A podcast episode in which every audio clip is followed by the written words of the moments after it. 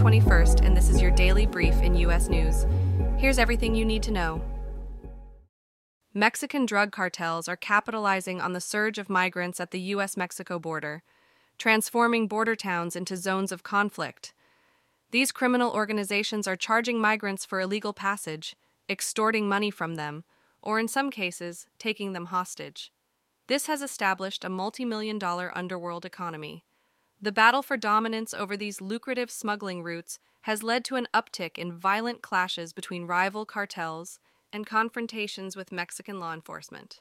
In the Tucson sector alone, a hotspot for these activities, there were over 300,000 migrant crossings in fiscal year 2023.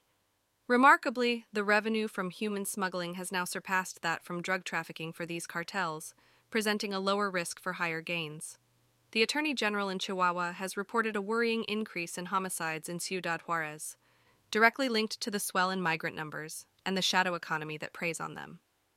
The border has seen unprecedented numbers of migrant apprehensions in 2023, setting new records.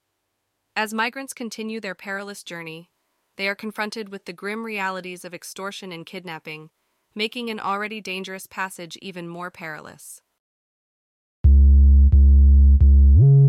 Kentucky has cemented its status as a powerhouse in the manufacturing sector, boasting a workforce of 259,000 across 6,000 facilities. The state's commitment to manufacturing is evident, with 13% of its workforce employed in the industry, outpacing the national average by 4%. Zooming into the greater Louisville area, we find a hub of activity with 2,400 manufacturing companies and over 82,500 workers. The financial impact is significant, with the industry contributing $45 billion to Kentucky's gross domestic product and generating $34.4 billion in exports for 2022 alone. The Beshear administration's focus on manufacturing has spurred economic growth, attracting $24 billion in new investments and creating 32,100 full time jobs. Kentucky's strategic central location, coupled with its extensive shipping and logistics infrastructure, positions it as an attractive destination for manufacturing operations.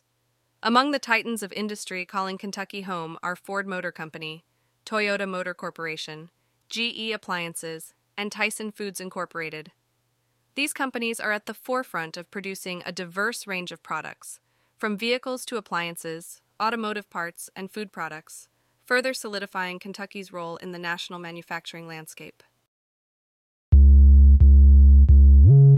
In the political arena, the New Hampshire primary is heating up as former South Carolina Governor Nikki Haley goes head to head with Donald Trump.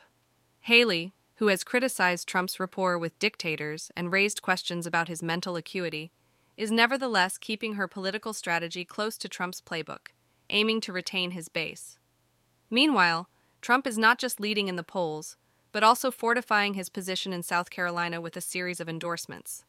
Haley's campaign is pivoting towards undeclared and independent voters, positioning her as a viable option distinct from both Trump and the current president, Joe Biden. This strategic move comes as Florida Governor Ron DeSantis exits the presidential race and throws his support behind Trump, consolidating Trump's lead and leaving Haley as the sole contender standing against him.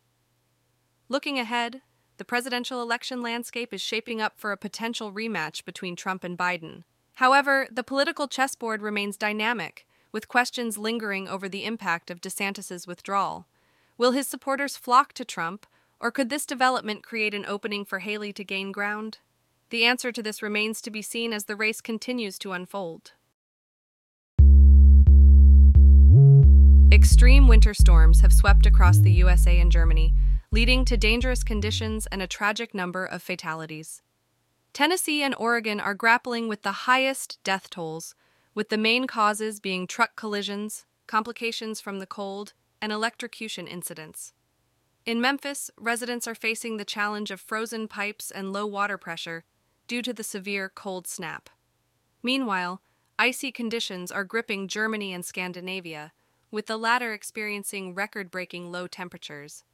In a shift from the norm, Central Ohio has seen its first significant snowfall of the season ending a 700 day snowless streak for major eastern cities.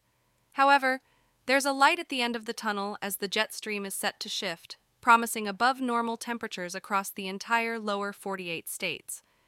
This change is expected to bring milder weather, with freezing rain potentially preceding the warmer temperatures. And Ohio's temperatures are forecast to climb from the teens to the 50s. Despite the recent bout of severe weather, overall winter temperatures have trended above normal, with rain predicted to replace snow in regions that were previously covered. The landscape of capital punishment in the United States is experiencing a resurgence. Influential, tough on crime governors and hardline prosecutors are driving an increase in executions. Concurrently, the U.S. Supreme Court's conservative majority is less inclined to intervene, often allowing executions to move forward. In states such as Alabama and South Carolina, authorities are turning to experimental and potentially hazardous execution methods previously unused. Florida is broadening the death penalty's reach, now encompassing non lethal offenses involving sex crimes against minors. The Supreme Court, under the influence of Justice Amy Coney Barrett, has seen a downturn in the issuance of stays of execution. It has also overturned past decisions that restricted the death penalty's application. These changes have resulted in a notable uptick in the number of executions carried out. Despite the contentious debate over the humaneness of new execution techniques, the court has permitted their use.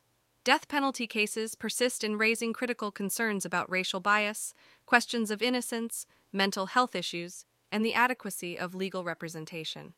The fight over capital punishment is increasingly being waged in local courts as the Supreme Court steps back from these deeply divisive issues. This has been your daily brief in U.S. News. To read more about these stories, follow the links in the episode bio. You can also subscribe to these updates at www.brief.news. For more daily podcasts about the topics you love, visit www.brief.news forward slash podcasts. Tune in tomorrow. We'll be back with everything you need to know.